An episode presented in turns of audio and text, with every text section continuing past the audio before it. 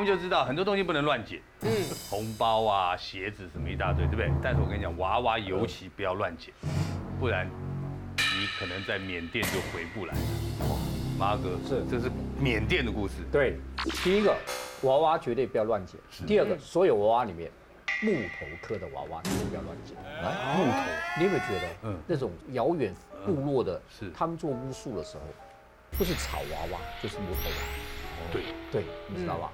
对木头娃娃是最容易附灵在上面。好，缅甸这个是我从朋友那边听来最恐的一个。是好，她是一个台湾的小姐，到缅甸去旅游，她最喜欢就是收集这些啊、民俗的东西。是就她在仰仰光的时候，看到前面一个高高僧沿路这样走，非常老的一个高僧，就后面那辆军车哗姐就冲过来了，她觉得那个高僧可能会被撞到，她就去拉了一下高僧，扯了一下，嗯，啪过去，那军车呼就飞过去。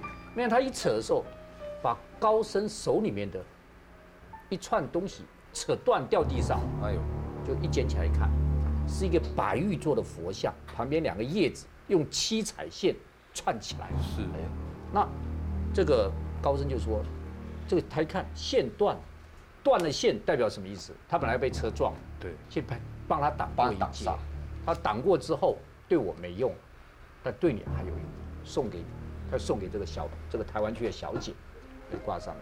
他后来人家告诉他说，你要找这些手工艺品，有个乡村很有名的，在乡下，那他的旅行社都帮他订了这些旅馆啊什么，他去了，去了之后他就在市场里面逛，其实没看到喜欢的，突然看个小女孩抱了一个木刻的娃娃，好喜欢哦，眉目栩栩如生，整穿的粉白色的纱笼，整个人看起来非常可爱，还有辫子居然贴在娃娃头上。嗯他说：“我给你买好不好？”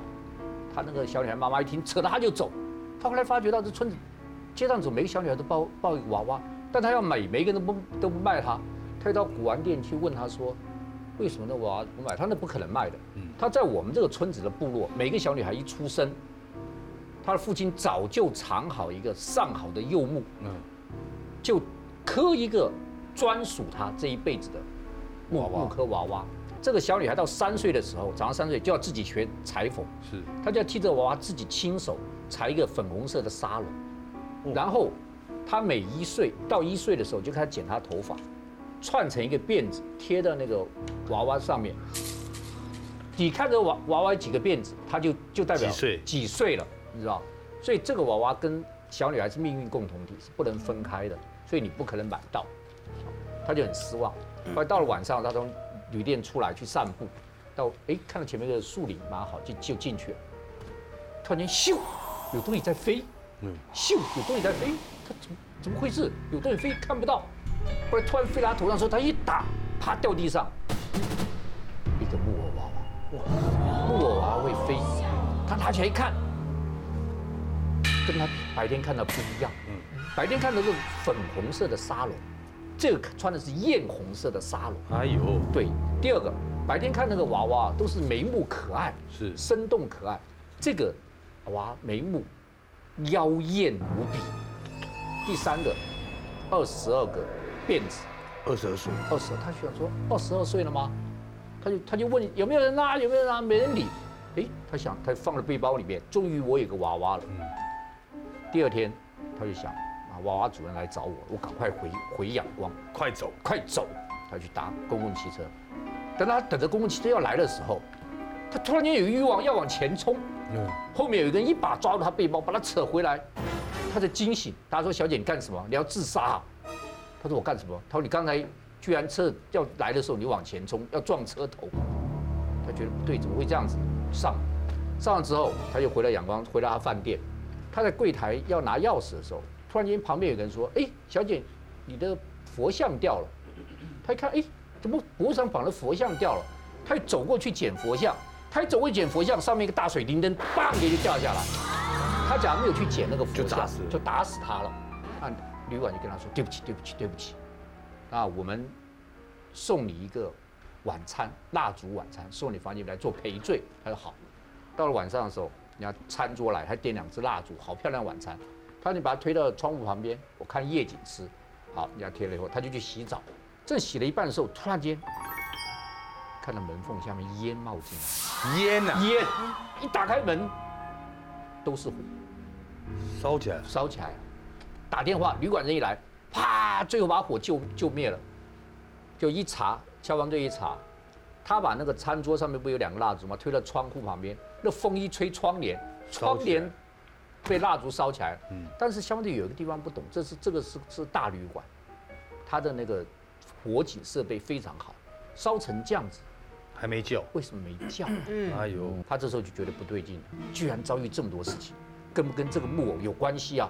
这时候电话响，说小姐有一个男人要来拜访你，说要跟你谈木偶的事情。啊，哎，他说你让他上来哈，这男人就来了。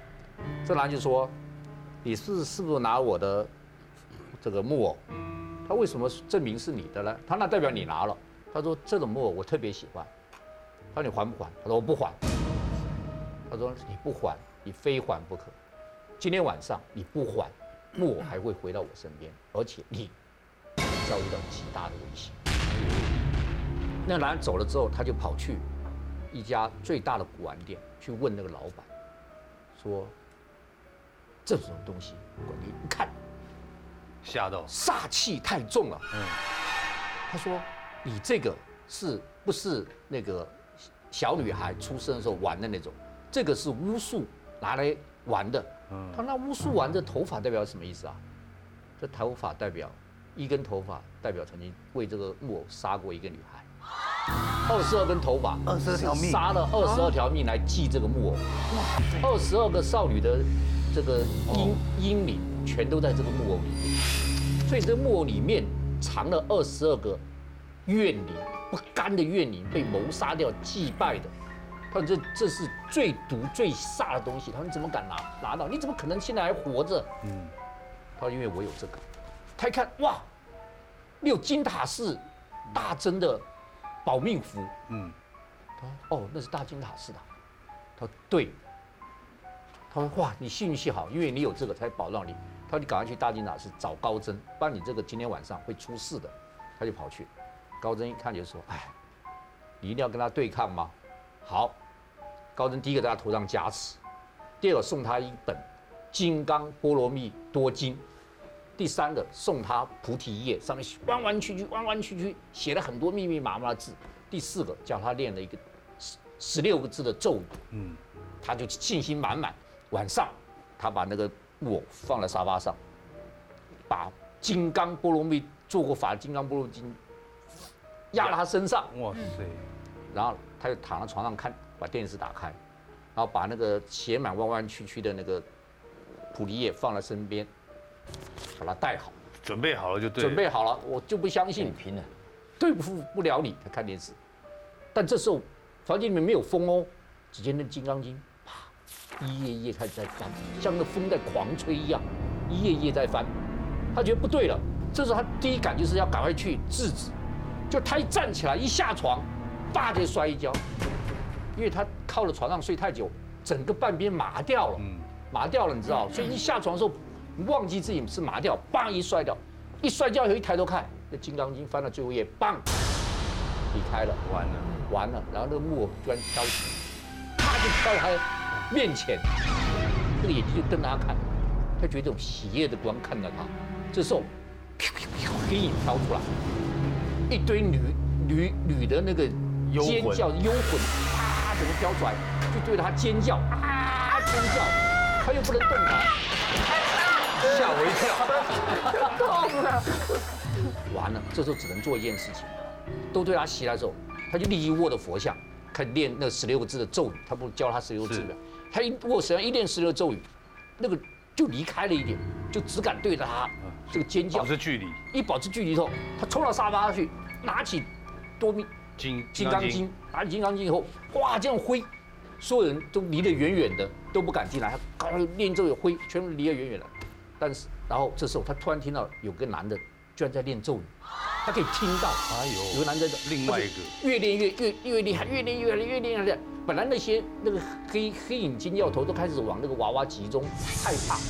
你看这一尖叫，哗又出来，不敢靠近他，但是厉害了。这时候发生一件他绝对没想到的事情，一个瓷茶杯突然之间就飞过来，邦姐打了他手，金刚经脱手而掉，哎呦，完了，好厉害啊！完了，更厉害，动一下就被他们勒勒住，勒住了，整个雷柱，啪就倒到床上，就觉得真的没呼吸了，真的觉得有人紧紧的捏了他手，但是看不到手，他没呼吸了，这时候怎么办呢？